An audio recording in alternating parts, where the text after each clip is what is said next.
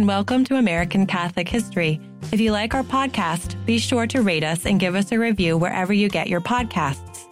I'm Noelle Heaster Crow. And I'm Tom Crow. Today we're talking about Frank Capra, the Christmas Catholic Hollywood man who wrote, produced, and directed some of the most important and most deeply Catholic films of Hollywood's golden era. When most people hear Frank Capra's name, the first thing they think of is his 1946 film, It's a Wonderful Life. But he was responsible for so many other films, films that received more critical acclaim than It's a Wonderful Life. Yes, he'd actually been nominated for six Oscars before directing It's a Wonderful Life. He'd won Best Director for It Happened One Night, Mr. Deeds Goes to Town, and You Can't Take It With You, and was also nominated for Lady for a Day, Lost Horizon, and Mr. Smith Goes to Washington. And then he was nominated for Best Director for It's a Wonderful Life, but did not win. There's a theme that runs through Capra's movies, and critics of his movie making, particularly in the 1960s and 70s, called his movies Capra-corn, considering them to be too light and fluffy and too much wishful thinking to be worth anything. But that assessment really says more about the critics than about Capra's films. Yes. Capra's films had a vision of life that was actually very Catholic, very sacrificial, without having any explicit religious themes or symbolism. They were just good men and women living their lives. But Capra wasn't a lifelong practicing church going Catholic. What's his background? Right. In his 20s and 30s, Capra called himself a Christmas Catholic. Frank Capra was born in Sicily on May 18, 1897. He was the youngest of seven surviving children. His parents emigrated in 1903, coming through Ellis Island when Frank was just six years old. They settled in Los Angeles, where his father was a fruit picker and his mother raised him and his six surviving siblings. His parents were devoted Catholics, and the kids all got a foundation in the faith, even if, like Frank, they didn't adhere to it throughout their lives. But something we talked about with Babe Ruth in episode 16 seems to have been true of Capra also. Ruth talked about having a solid little chapel inside. He said that though kids may rebel, they get the faith where it counts, down in the roots, and it stays with them and never fails. That same thing seems to have been the case with Capra. Right. There were some interesting things that happened in the life of Capra that we're not going to get into, but you're right. The solid little chapel definitely seems to have been there. So he worked his way through college and he earned a degree in chemical engineering. Chemical engineering? Not exactly a feeder degree to a career as a Hollywood director. No, not typical, but with where movies were headed, it was fortunate for him, but more on that in a moment. So, with a chemical engineering degree in hand, he got a job in the 1920s as a writer for Hal Roach and his Our Gang series. Then he moved on to work with silent film comic star Harry Langdon. The character he helped Langdon develop showed the first signs of what would be this very Catholic thread a simple but fundamentally good person whose only ally is God, in a world where bad things happen, and thus he has to rely on God for all good things. He signed on with Columbia Pictures at the end of the 1920s. Columbia wasn't a frontline production company just yet, but this is where his engineering degree came in handy. With the shift to talkies happening, that is, movies with sound, directors had to go about their work differently. Capra, with his engineering education, was one of the very few directors who easily grasped what was going on with the new sound recording equipment and so was ahead of his peers in directing for talkies. Success came quickly for him. His first mega hit was It Happened One Night in 1934. It was actually the first film to nab all of the top five Oscars Best Picture, Best Director, Best Actor, Best Actress, and Best Adapted Screenplay. He directed one more film in 1934, Broadway Bill, but with the rapid rise of success, he had a bit of a crisis of faith. Was prompted by something someone said to him as his star was rising and he was beginning to take himself too seriously. No one's quite certain who it was who said it, but the person said to him, The talents you have, Mr. Capra, are not your own, not self acquired. God gave you those talents. They are His gifts to you to use for His purpose. And when you don't use the gifts God blessed you with, you are an offense to God and to humanity. Those words struck Capra and changed everything for him, not just his future film project. He even began to turn back to his Catholic faith. Well, that part took many years, and it was helped along by his wife, Lucille. Right. But this experience and the soul searching it prompted led to a series of four great films over the next six years. All of them are nominated for Academy Awards Mr. Deeds Goes to Town in 1936, Lost Horizon in 1937, You Can't Take It With You in 1938, and the classic Mr. Smith Goes to Washington in 1939. He said of his new focus in filmmaking, My films must let every man, woman, and child know that God loves them, that I love them, and that peace and salvation will become a reality only when they all learn to love each other. And he set out to do just that. The first of the films he made after this mini conversion was Mr. Deeds Goes to Town. It features a simple and good natured man who is abused and mistreated by everyone around him, people whom he has reason to trust, but who betray him.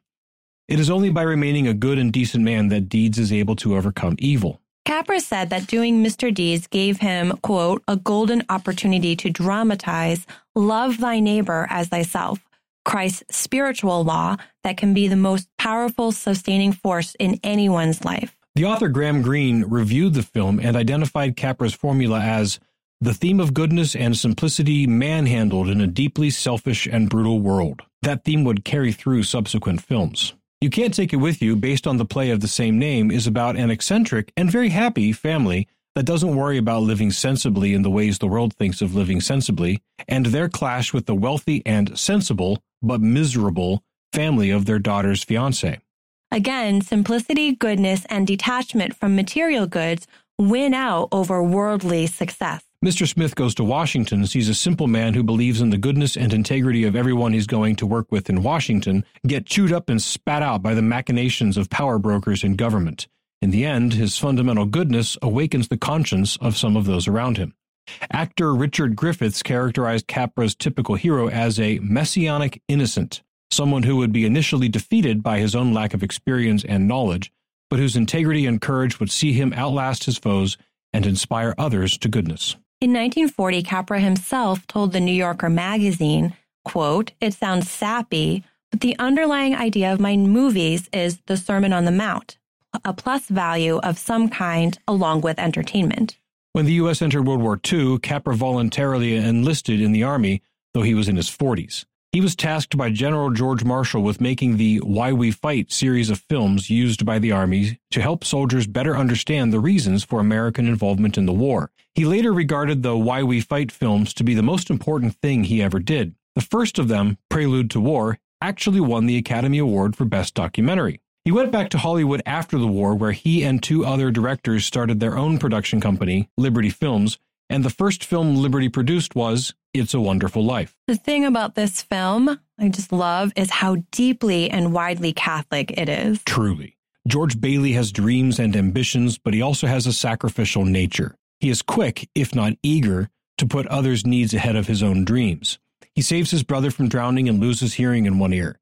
He gives loans to people who desperately need the money, but who, to outward appearances, are not deserving of help. He gives up his dreams of traveling to carry on his father's work of helping the less fortunate. For his efforts and sacrifice, he faces ruin. The villain, on the other hand, is a miserly, miserable, materialist, greedy man who will not help anyone and who will not be moved with compassion. Bailey, in a moment of despair while contemplating suicide, is given the opportunity to see, really to see, what the world would have been like for all of those people whose lives he touched if he had never been born. The experience changes him and gives him the strength to face the consequences, and his trouble inspires his friends and relations to come through and help him who had helped so many of them.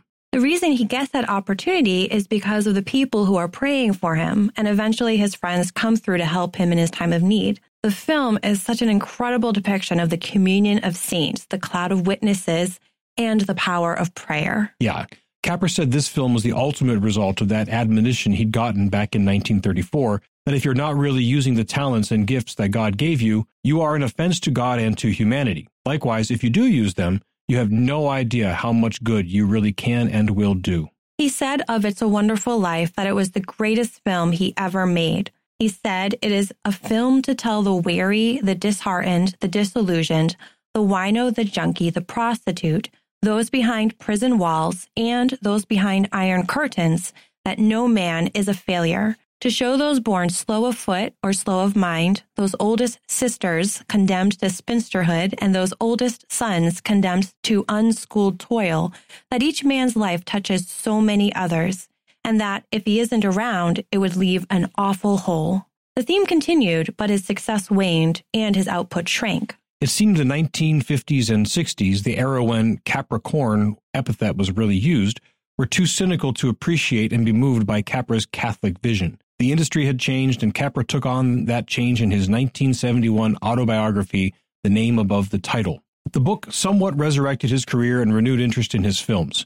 In it, he explained so much about his work and explained why he walked away from the film industry. In one tight passage, he explained his disgust with where Hollywood had gone. Quote, the winds of change blew through the dream factories of make believe, tore at its crinoline tatters the hedonists, the homosexuals, the hemophiliac bleeding hearts, the God haters, the quick buck artists who substituted shock for talent, all cried, Shake them, rattle them, God is dead, long live pleasure. Nudity? Yeah. Wife swapping? Yeah. Liberate the world from prudery. Emancipate our films from morality. Kill for thrill. Shock. Shock. To hell with the good in man. Dredge up his evil. Shock. Shock. He had many choice things to say about the degradation of Hollywood that, while accurate and colorful, are not appropriate for a family friendly podcast. Yes, and while Hollywood has mostly gone downhill from there, It's a Wonderful Life has enjoyed a renaissance. Right. Starting in 1976, network television began to air It's a Wonderful Life every Christmas. The film has now been reevaluated and has been placed on many lists of the greatest films ever made.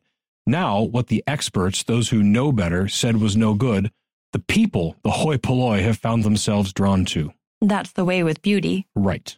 Capra explained this in relation to his own Catholicism when he said he was a Catholic in spirit, one who firmly believes that the anti moral, the intellectual bigots, and the mafias of ill will may destroy religion, but they will never conquer the cross. And Capra lived this message in his later decades. In 1972, he became a Knight of Malta under the sponsorship of fellow Catholic director John Ford, and for the last 13 years of his life, he served as an extraordinary minister of Holy Communion. Capra lived to be 94 years old, dying in 1991 of a series of strokes. But he left behind a body of work that speaks to eternal truths and emphasizes the power of goodness, two themes so sorely needed. Or, as he described his own filmmaking, man needed dramatizations of the truth that man is essentially good, a living atom of divinity, that compassion for others, friend or foe, is the noblest of all virtues. Films must be made to say these things, to counteract the violence and the meanness, to buy time, to demobilize the hatreds. A message we could all use a little more. You've been listening to American Catholic History on the StarQuest Production Network. If you've been enjoying our podcast, please be sure to give us a rating and a review. To learn more about today's topic, to find previous episodes, and to send feedback, please visit sqpn.com slash history. You can email us at history at sqpn.com or find us on social media at facebook.com slash American Catholic History or follow StarQuest on Twitter at sqpn. I'm Noelle Heaster Crow. And I'm Tom Crow. Thank you once again for joining us on American Catholic History on StarQuest.